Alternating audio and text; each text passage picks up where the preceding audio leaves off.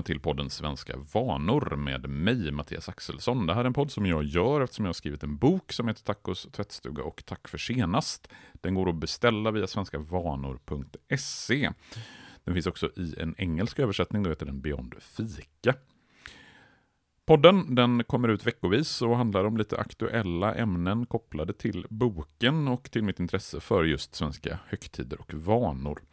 Dagens avsnitt tänkte jag skulle handla om sportlovet, som ju är högaktuellt runt om i landet just nu. Olika delar av landet har ju sportlov vid lite olika tillfällen. Här i Göteborg med omnejd så har vi sportlov vecka 7, alltså den vecka som precis har varit. Och bakgrunden till det svenska sportlovet tror jag att många tänker har med andra världskriget och ransoneringar av koks under andra världskriget att göra. Lovet har ju bland annat kommit att kallas för kokslovet eller har sitt ursprung i kokslovet. Men tittar man lite närmare på det hela så ser man att sportlovet började egentligen, eller ursprunget till sportlovet kan man egentligen hitta i tidigt 1900-tal. De äldsta beläggen som jag har hittat när jag har tittat i tidningsarkiv, det är från 1920-talet.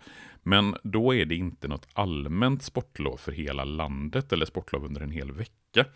Utan när man pratar om sportlov i början av 1900-talet eller från 1920-talet och framåt, då är det enskilda skolor som förflyttar lovdagar från till exempel påsklovet eller runt pingst till att infalla i februari, mars och, man, och då kallar man det för sportlov.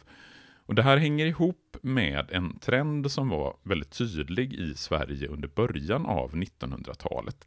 Den här dyrkan av friluftsliv och eh, kroppslig aktivitet som man väldigt tydligt kan se i Sverige under första halvan av 1900-talet. Och Det är också i samband med det här som man inför obligatorisk idrott på schemat och man även har idrottsdagar. Det ska vara 1928 som den reformen genomförs. Sen under 1930-talet så genomförs eh, ett förslag som innebär att skolorna får rätt att omfördela lovdagar på ett eh, betydligt mer frikostigt sätt än, man, än vad man har fått göra tidigare.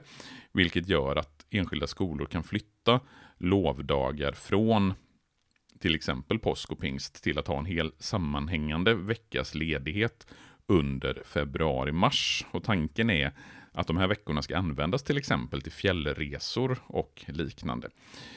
Sen kommer då kriget, andra världskriget, börja 1939.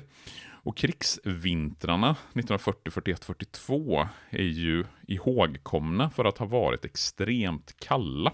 Och redan den första krigsvintern 1940 så kommer ett beslut eller direktiv från den så kallade bränslekommissionen om att man ska stänga landets skolor under en vecka för att på så vis spara in och ransonera på det bränsle som behövs för att värma upp alla skolorna. Är alla elever lediga under en vecka, ja då kan man ju också spara in bränsle.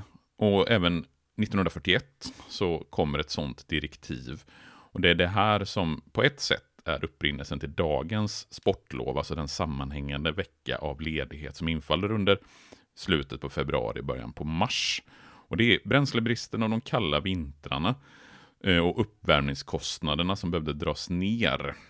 Det här är det som i sin tur gör att man i folkmun börjar kalla de här loven för koksloven. För koks är ju det som man använder för att elda i, eh, under början av 1900-talet. Och sen under den fortsatta delen av 1900-talet så blir sportlovet ett av många lov som den svenska skolterminen har. Vi har ju höstlov, vi har påsklov, vi har decemberlov eller jullov, sommarlov och även då sportlov. Och tittar man tillbaka i historien så kan man se att det är flera olika grenar som tillsammans har lett fram till det som idag är sportlov.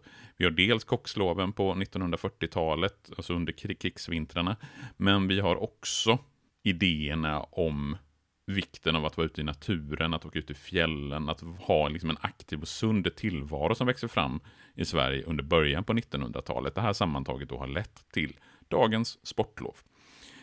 Vill du veta mer om olika lov och andra traditioner och vanor som vi har i Sverige så köp gärna min bok Tacos tvättstuga och tack för senast. Den finns på svenskavanor.se och finns också i en engelsk version. Där heter den Beyond Fika.